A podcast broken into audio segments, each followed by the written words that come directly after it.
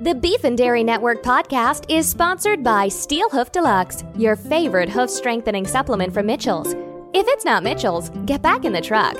We've recently received reports that counterfeit steel hoof is circulating on the black market. To be sure your product is genuine, look for the hoof hologram on the sack and that familiar burning feeling in your eyes. For 10% off your next order, find a coupon on the wind.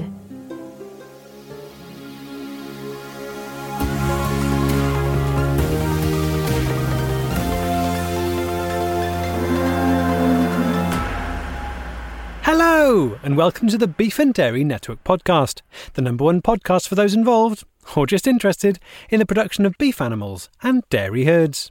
The Beef and Dairy Network podcast is the podcast companion to the Beef and Dairy Network website and printed magazine, brought to you by Steel Hoof Deluxe.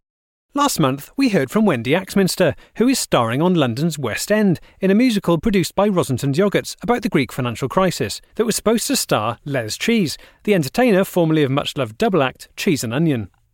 However, after eating hundreds of litres of yogurt both during rehearsals and the opening week of the show, Les suffered two heart attacks at the same time.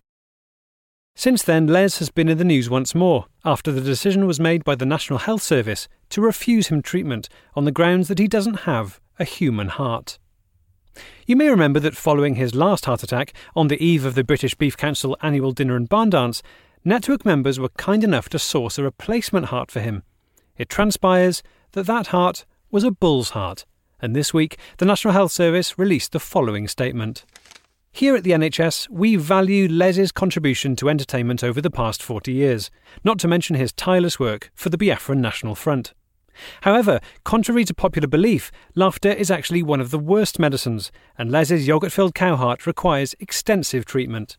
Treatment that we simply cannot provide. Bringing an animal heart to a human hospital is like taking a boat to a car mechanic or asking a blacksmith to restore an old wooden carving of a dog. Sorry, I don't know why I use that simile. I'll be honest, I'm not very good at this. To find out more, I spoke to Dr. Sam Archer, a doctor best known for his appearances on BBC Radio 4's Doctor Heal Thyself and Channel 4's Cry Yourself Thin. Dr. Archer is also the Cheese's family doctor, and when Les had his heart attack, he went straight to the hospital that Les had been taken to, St Winifred's Hospital for Ageing Entertainers and their dreadful families. I met Dr. Archer at his practice in central London. When you arrived at the hospital where he'd been taken after his double heart attack, Yeah. what did the doctors tell you when you arrived? Uh, so I, I walked into the hospital, and the doctor took me to one side. They put his hand on on my on my shoulder. He looked me in the eyes, and he said, "His heart's fucked." Right. Mm. Yeah. So once the doctors had determined that the what the problem was is that his heart was fucked, um, what course of action did they then take? So they wanted to get him open as soon as possible. They just wanted to open him up and see if they could begin the process of defucking his heart. Uh, Les's heart was not a human heart. Les had a cow's heart. They weren't prepared for it. Um, it was really confusing and really distressing for those people. But that wasn't where it ended. Right. How do you mean? Les had had his heart replaced with a, a bull's heart. That wasn't the end to the the process of replacing Les's organs with animals' organs. Doing more rummaging around, they discovered that his uh, his stomach was the stomach of a of a lamb. He had pork liver, and a lot of his bone marrow had been sourced from numerous small birds. Really? Mm. So when he was opened up, and you can ima- I can imagine it now the the kind of pulling open the the flesh. Yes, like And a then- book, like a big, like a human book, just that you're starting midway through. So then you open it up, and then there's the the contents of the book. Yeah, Was there anything in there that, that a doctor would expect to see? it, it's it's almost like I, I don't know if you can imagine your favorite sitcom where every single actor has been replaced.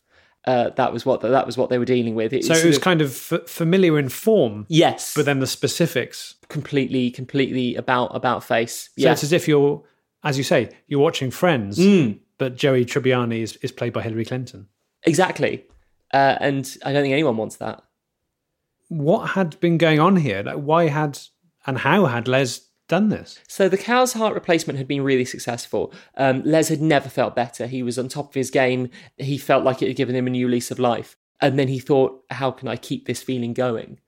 So he set about trying to replace parts of his body with those of an animal whenever they started to fail him. So you weren't actually in the operating theatre when all this was discovered. You weren't because you you're not a, a surgeon. No, it wouldn't be appropriate for me to actually be in the surgery at all. So I was stood outside, and all I was doing was hearing some of the uh, some of the comments which were being shouted by the surgeon through to get some information. You know, they'd open him up, and immediately I'd hear things like uh, wolf spleen, the renal system of a whale, dog's penis.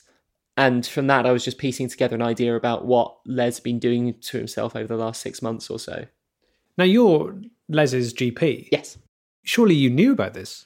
Uh, so I, I have a good relationship with Les, but there would be uh, there would be situations where so I, I wasn't aware of things like I should be aware of maybe like the dog's penis. No, because I remember the last time he came in for a checkup, I said, we'd like to take your clothes off behind that screen?" And he took all his clothes off apart from a Victorian gentleman's bathing suit that, that was stripy and went from his neck all the way down to his knees. Of course, if I'd insisted upon it, I would have seen that that dog's penis, and I would have been like, "Something is." Something's happening here, and I need to look into this further. But I didn't, and I, I will regret that. I think. Had you been able to persuade him to take off that Victorian gentleman's swimming Yeah. outfit? And you'd have seen the dog's penis. Oh, yeah. and, and also, I would imagine, a number of scars across his abdomen Mm. as he was sort of treating himself like a human Mr. Potato Head, just swapping out body parts and putting animal bits.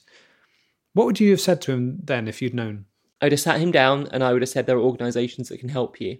Organisations like Stecra, which is uh, an organisation run by a man called Daryl Skip, and he helps people who are obsessed with replacing their organs with those of a uh, of an animal, and he knows what he's talking about. You know, but both of his eyes are squid's eyes, He hasn't got human eyes anymore, just two squid's eyes. two giant squid's eyes. Do they fit on his head? Uh, not at all. No, he's an absolute aberration to look at.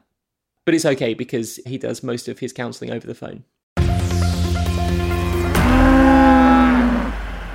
The big issue for Les now, and it, and it's been in the news this week, and was confirmed by the health secretary in Parliament this hmm. week, was that the National Health Service will not treat Les in his current state because, as they say, those organs aren't human. The NHS is there to treat human ailments. Yeah. and also from the point of view of the doctors, they've come out and said very strongly, well, you know, I don't know what to do when I'm faced with a rhino's gut, for hmm. example. It, they haven't trained for this.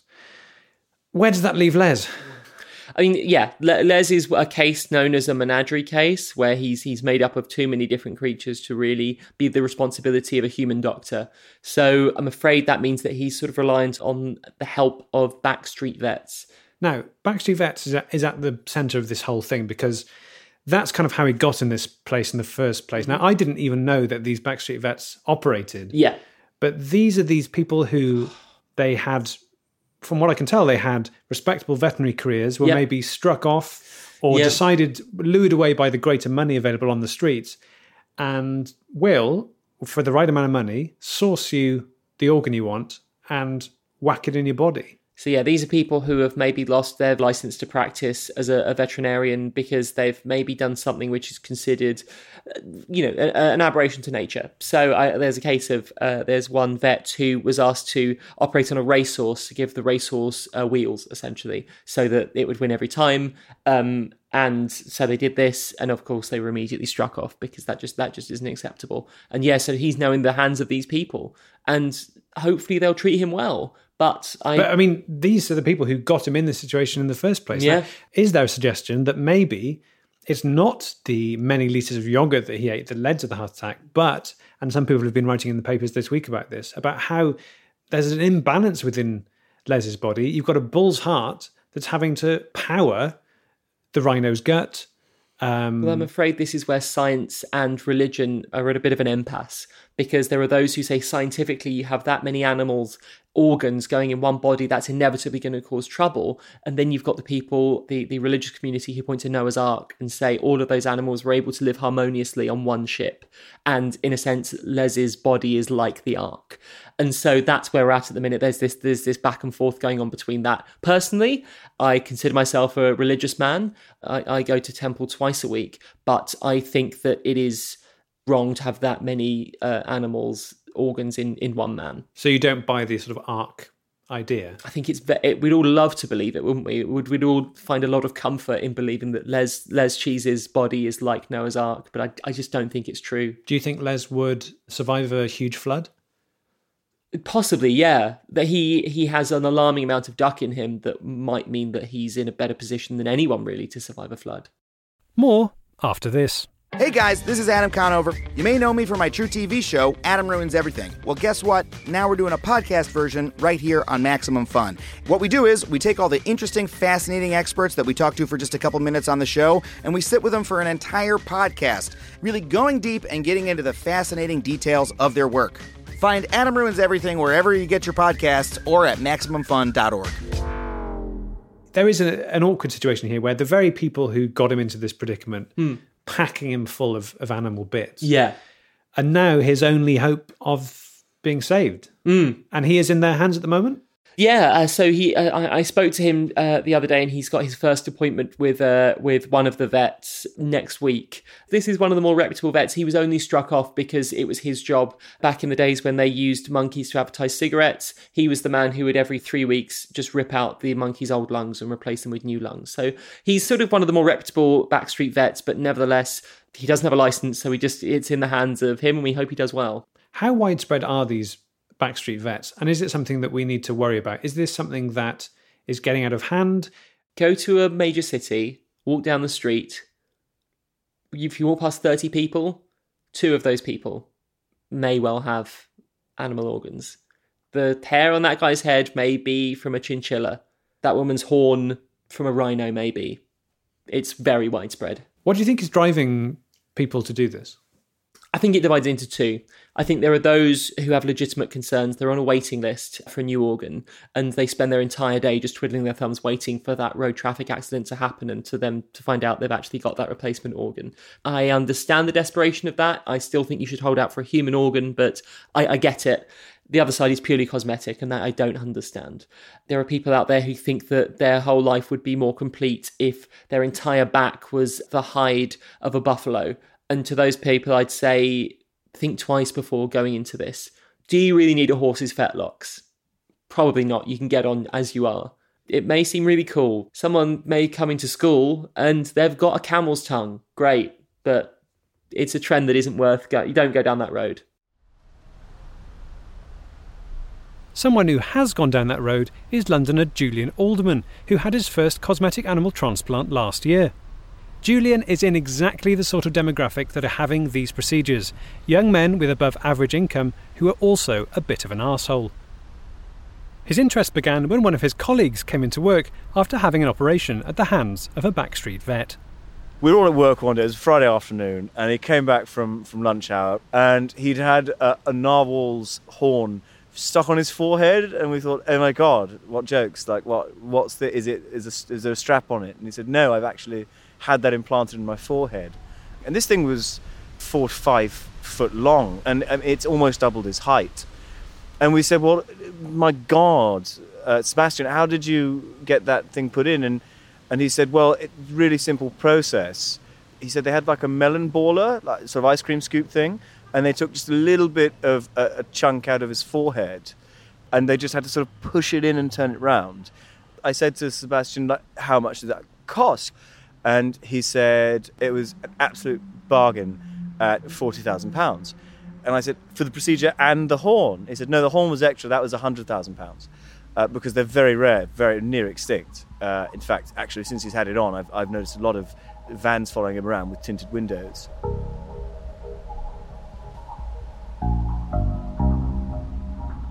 So I said to Sebastian, where did you get it? And he told me about this fantastic guy. His name's Dr. Valdez.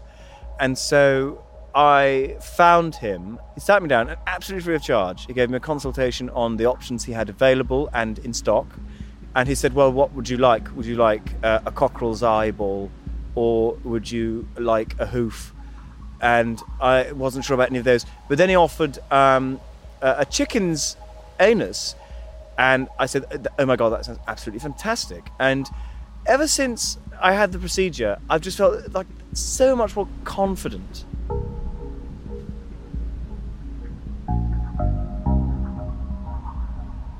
It's been absolutely wonderful. You might not believe this looking at me now, but I was quite a wallflower actually before the whole chicken anus thing. Uh, at parties, I'd always feel uncomfortable. But now I really feel like I've moved up the pecking order, so to speak. That you, you just notice people asking you more about it. It's a great conversation starter, and all those you know really booze fueled events, especially any sort of conference, you'll find and the news travels fast, and after a while people will start. You know, the chanting will begin. Let's see your chicken's anus and something like that, and it'll build and build till you know there's no choice, and I'll I'll spread my cheeks, so everyone will have a ruddy good laugh at uh, at that, and people go absolutely wild. It, it's absolute joy. And after that, I'd normally just go home and cry for two or three hours. I don't know if I'm happy or sad, and that's why I'm crying. All I know is that I feel a, a very, very powerful urge to cry when I get home, and I cannot stop.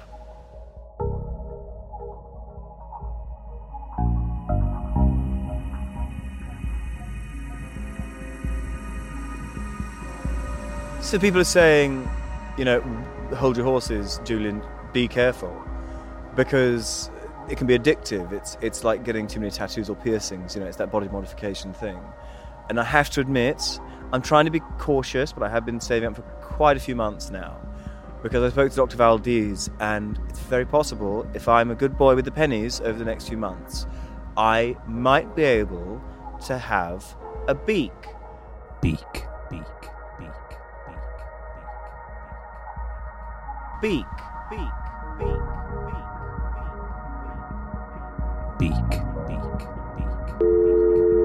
Hello? Hello? Uh, Is that Dr. Valdez? Listen, could you please call me back whenever you get this message? I, I want to reverse the surgery. I don't need a beak. I don't. I don't want a beak. Dr. Valdez, I don't want a beak. I don't need a beak. Take the beak off me. I don't need a beak. Dr. Valdez.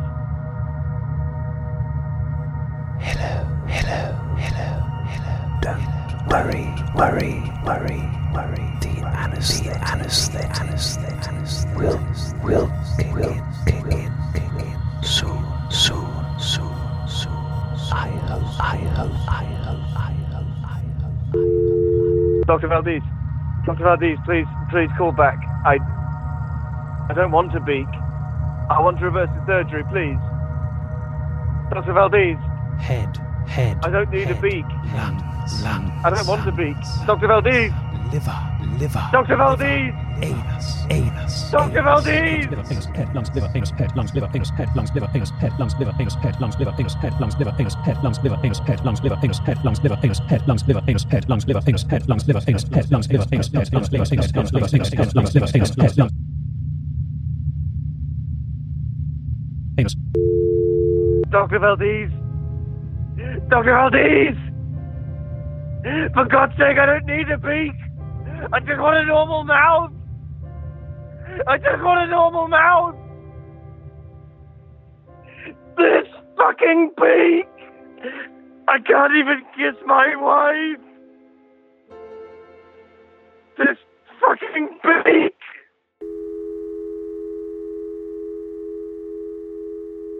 Good night,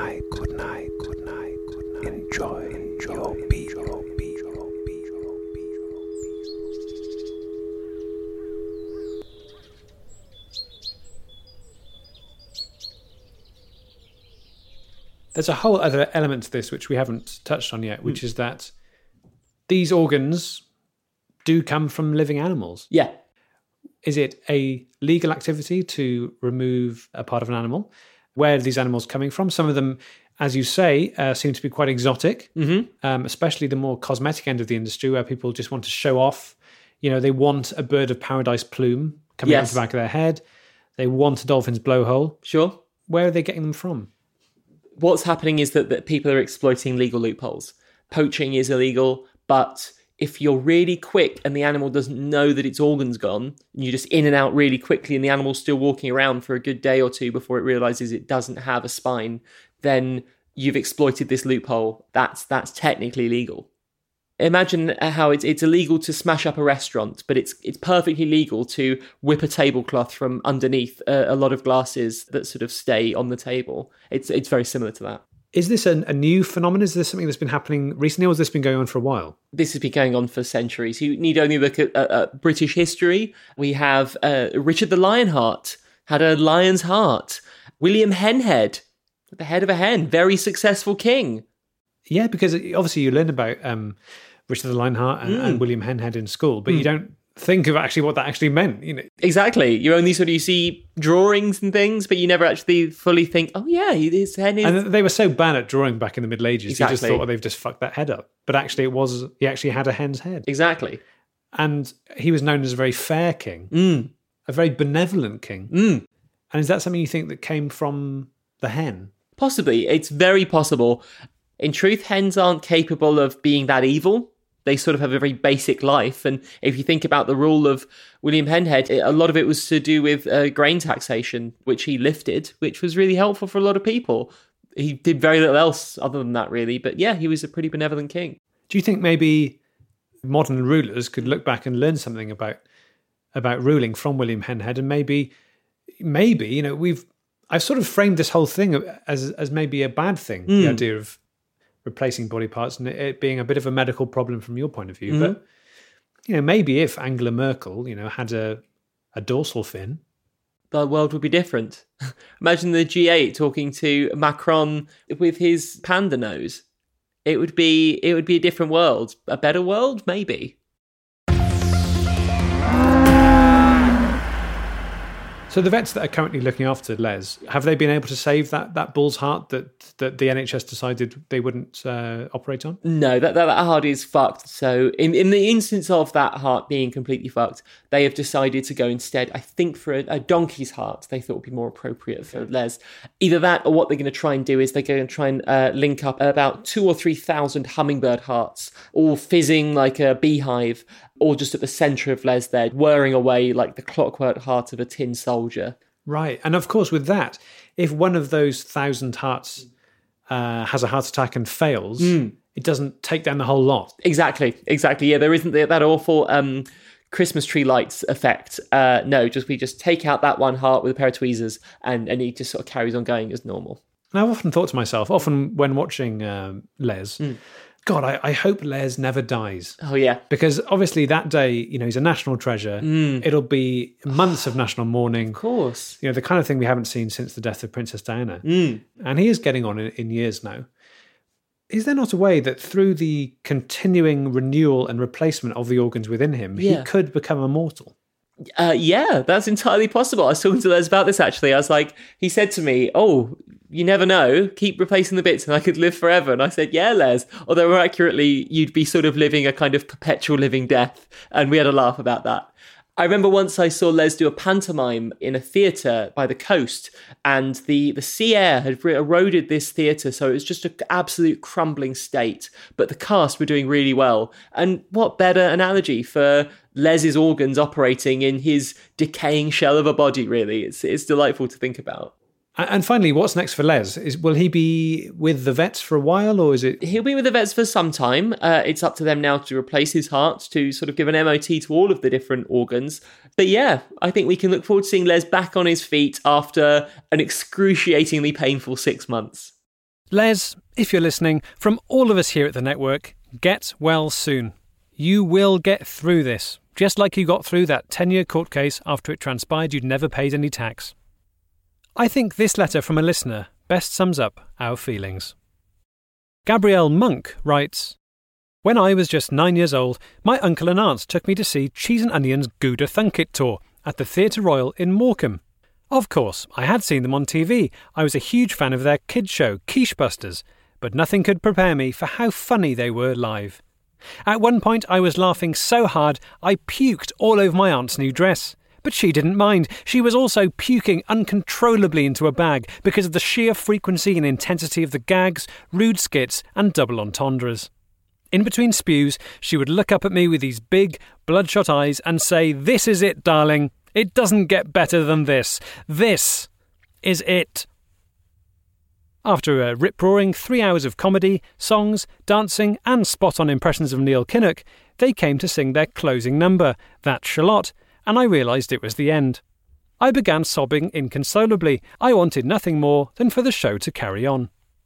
Having never seen them live before, I didn't know that their shows always had a false ending, and that moments later they'd be back on stage for the big encore, their bawdy charity single, She'd Never Had Cheese and Onion Before.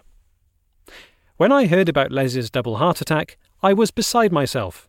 I'm not ashamed to say that I cried, but then I thought back to that evening in Morecambe in 1983 and how the end wasn't the end.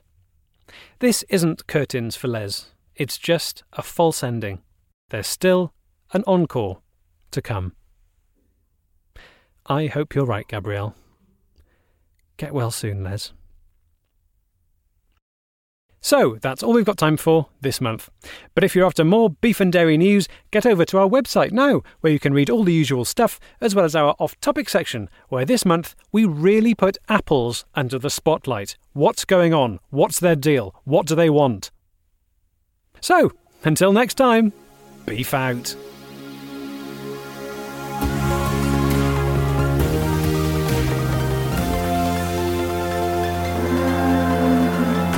Thanks to Tom Neenan and Tom Crowley. Thank you for listening. If you enjoyed the show, why not give us a good review on iTunes or tell a friend and get them into the show? Also, if you live in London or nearby, there are still tickets available to our live show, which is taking place as part of the London Podcast Festival. It's happening on the 16th of September, which is a Saturday. And to find tickets, just go on a search engine and put in London Podcast Festival Beef and Dairy Network, and it should come up. If you have any trouble finding tickets, you can contact us on our Twitter, which is at Beef and Dairy, or you can email us uh, on beefanddairynetwork at gmail.com. Thanks. A lot of times my instincts are, are wrong. They're mostly wrong, but they're not wrong in the sense that like I misread somebody. They're just extremely limited to my, you know, to my idea of who they are. That was Marc Maron. I'm Jesse Thorne. I'm the host of NPR's Bullseye. I'm so excited to tell you about my new show, The Turnaround. Join me as I sit down with some of the best interviewers in the world to ask them about how and why they do what they do. We'll go deep some of the biggest names in media, everybody from Terry Gross to Jerry Springer to Combat Jack. That's all on The Turnaround, two episodes a week this summer. Subscribe now, tell a friend. MaximumFun.org. Comedy and culture. Artist owned. Listener supported.